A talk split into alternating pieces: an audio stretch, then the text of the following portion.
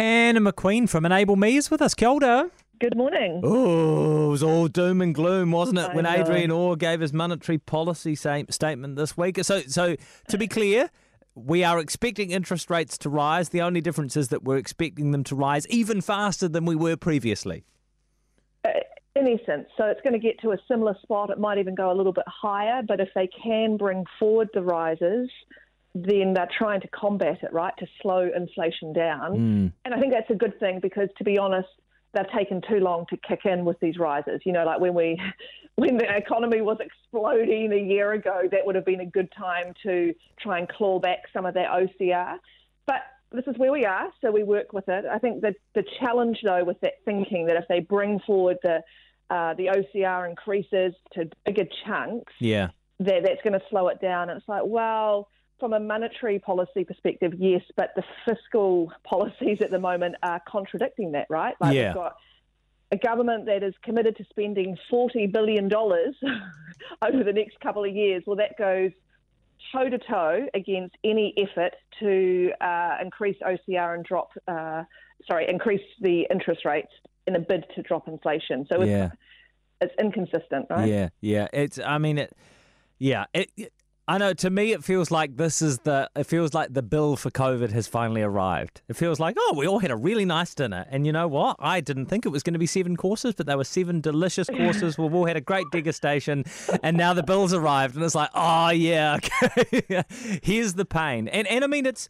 This reflected right over the economy everywhere. I mean, you know, globally, obviously, um, you know, inflation's a big problem in the US, the UK, Australia's got high inflation now. So, what do we focus on in the midst of all the economic doom and gloom? Well, I think there's two things just to clock there. The, the first one is it, I roll my eyes when I say when I hear that uh, our fiscal policy doesn't have any impact on inflation. So just to kind of put some context around that. You mean Of government course, spending, just just so we're clear. spending. Yeah, yeah, yeah. Yep. Exactly, government spending. Because all we hear is that, look, if it wasn't for the Ukraine war, if it wasn't for this and that, supply chain, Yeah. we wouldn't have inflation. And and realistically, that's going to account for 50% of what drives inflation, the, which we can't control that 50%. But the other 50% comes from government spending. so it's, it's kind of like my 14 year old son making excuses for behaviour that he's like, well, I could justify it doing, it was these people that did it, it wasn't me. And it's like, well, you do have a role to play in Yeah. this. Come on. Yeah, yeah. But putting that to, to one side, what can we do now? Well, when you're in inflation, it is it is critical that you dot your I's and you cross your T's. So this is the time that you are cutting out costs that are not required. You are deferring spending if you can. If possible, or you're not spending in different areas if that's possible. But you are fighting. You are fighting to not spend. So we know that, say, prices are going up 10%. Well, that means you need to cut back 10% in your spending if you can. Yeah. Or you're fighting for a pay rise. That's harder to do. Or your mortgage has to be structured correctly. Or if you have investment properties or investments, generally, you can't afford for them to be inefficient anymore because that margin, that little bit of fat that we have to not really care about things, that's gone when hmm. we're in high inflation. So this is this is a great time to get your house in order. And I guess a lot of people ask me, like, what should I do with my mortgage? Should I be fixing for one year or two year or three year? And there's a little bit of a hack that might help.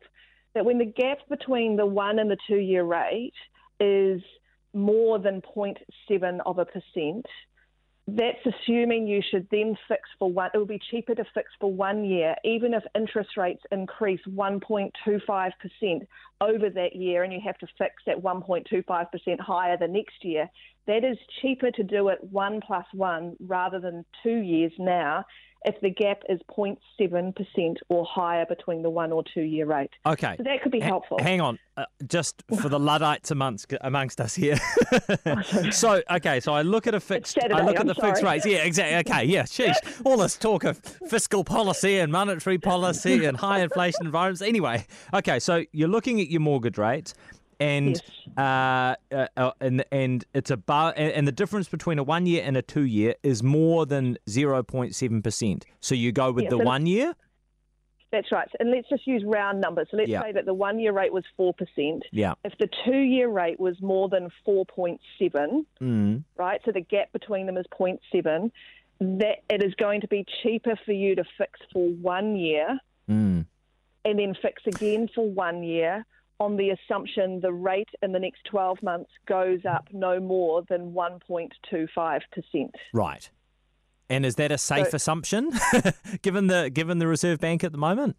Well, I think it's going to be within. I mean, yeah, it it's not going to go up up to heaps 1. more than 1.25 if it yeah if it does No. go above that, isn't it? I think yeah. be, before the Reserve Bank this week, I thought it would go up to between 1 and 1.25. Yeah. Now I'm thinking it might go up to 1.5. right. So, but for a lot of people, if we get another year of lower interest rates, we can make more inroads in that year to prepare for a higher rate if it was. Mm. And so that gives you another year of just in, enjoying is the wrong word, but taking advantage because this would be the time to take advantage of lower costs Yeah. if you could.